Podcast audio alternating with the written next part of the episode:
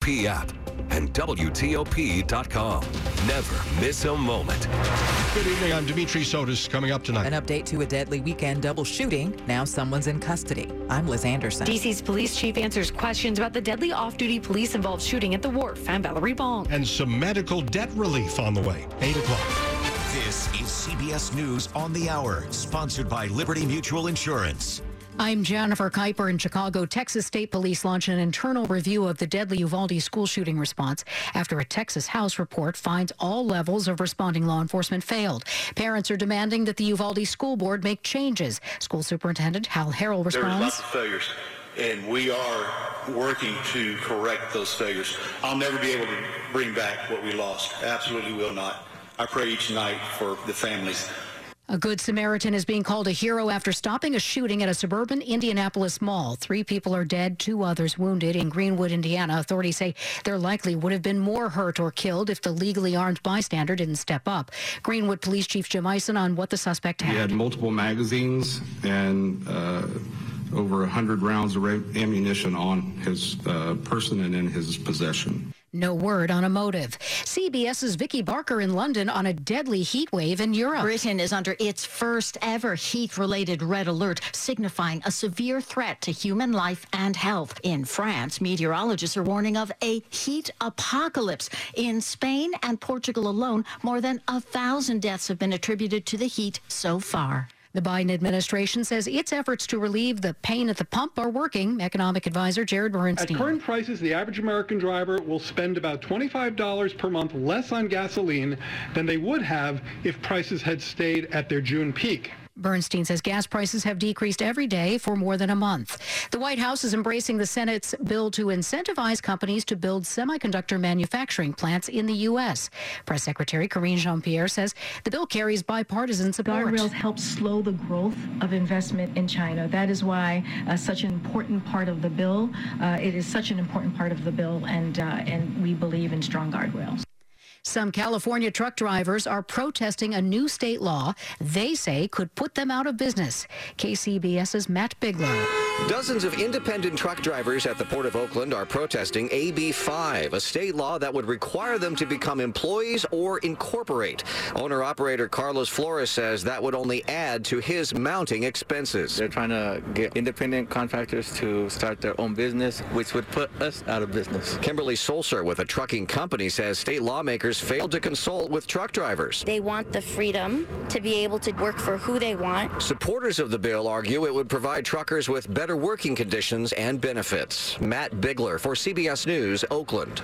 The Dow closed down 216 points today. This is CBS News.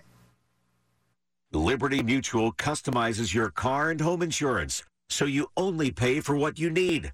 Visit libertymutual.com to learn more. 803 here on WTOP, Monday evening, July 18th, 2022. Got some thunderstorms around, dropping to 70 overnight.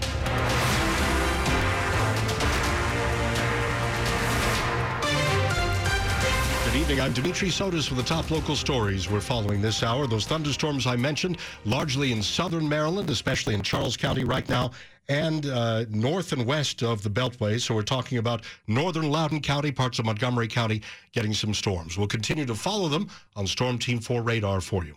New this evening, an update to a deadly shooting in Alexandria that we've been telling you about since it happened over the weekend. A suspect is in custody. Alexandria police say that person was arrested on charges unrelated to Saturday morning's double shooting. Two landscapers were killed. It all started with a call to police to check out a residential burglary. Police Chief Don Hayes said on Saturday there were three crime scenes in all, burglaries in two different locations, and the shooting along Century Drive near Duke Street.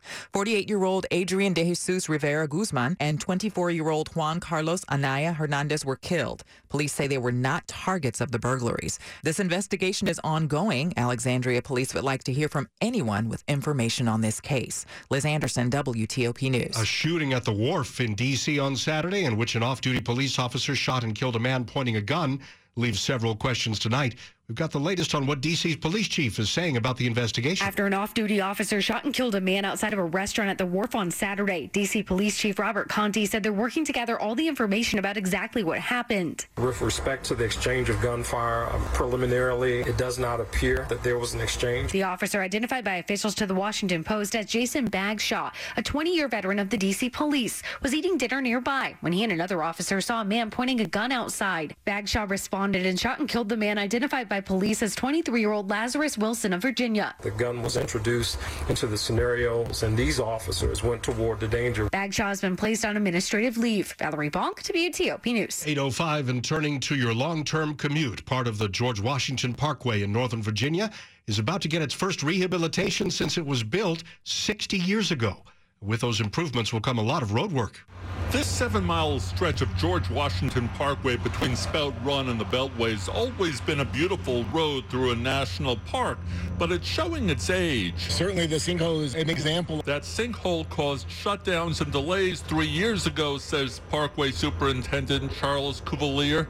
New drainage systems, new asphalt, new guardrails, and brick walls will start going in this summer. We're definitely going to see some traffic pattern changes. One side of the parkway will be closed. The Park Service will put three lanes in the current two-lane footprint to keep traffic moving in both directions. On the George Washington Parkway, Neil Augenstein, WTOP News. After asking for years, family in the Frederick County Public Schools now have access to student achievement. On the school system website under the About Us tab, the school system has posted what it calls equity and access data for families. The dashboard includes data on graduation and dropout rates, chronic absenteeism, and out of school suspensions. There's also data on school district enrollment and demographics and student participation in advanced placement, international baccalaureate, and dual enrollment courses. More categories will be added for uh, the uh, statewide test results as well as measurements of reading and math skills. Coming up here on WTOP, millions of Americans are swimming in medical debt, putting a hit on their credit reports, but policy changes at the big three credit bureaus could help.